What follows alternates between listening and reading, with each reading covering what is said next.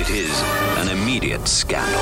It's turning into a seedy little drama. The 60 Second Scandal with Brew. Isn't it weird how that became a scandalous thing? All right, you want to talk about scandals? By the way, if you want to vent, uh, get some advice, you can hit me up anytime 1 888 970 4278. My scandal and producer Brooke is here. Hello. Happy holidays. Happy holidays. I have been so bad at procrastinating for getting home that I still haven't booked my flight, and Thanksgiving's tomorrow. Mm-hmm. Am I going to make it?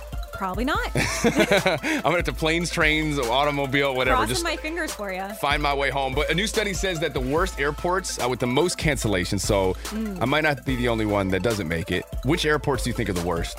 Ooh, I'm gonna say Chicago, O'Hare, probably. Mm-hmm. Um, maybe one of the New York airports. I don't know which one would be worse. Well, you'd be correct with both.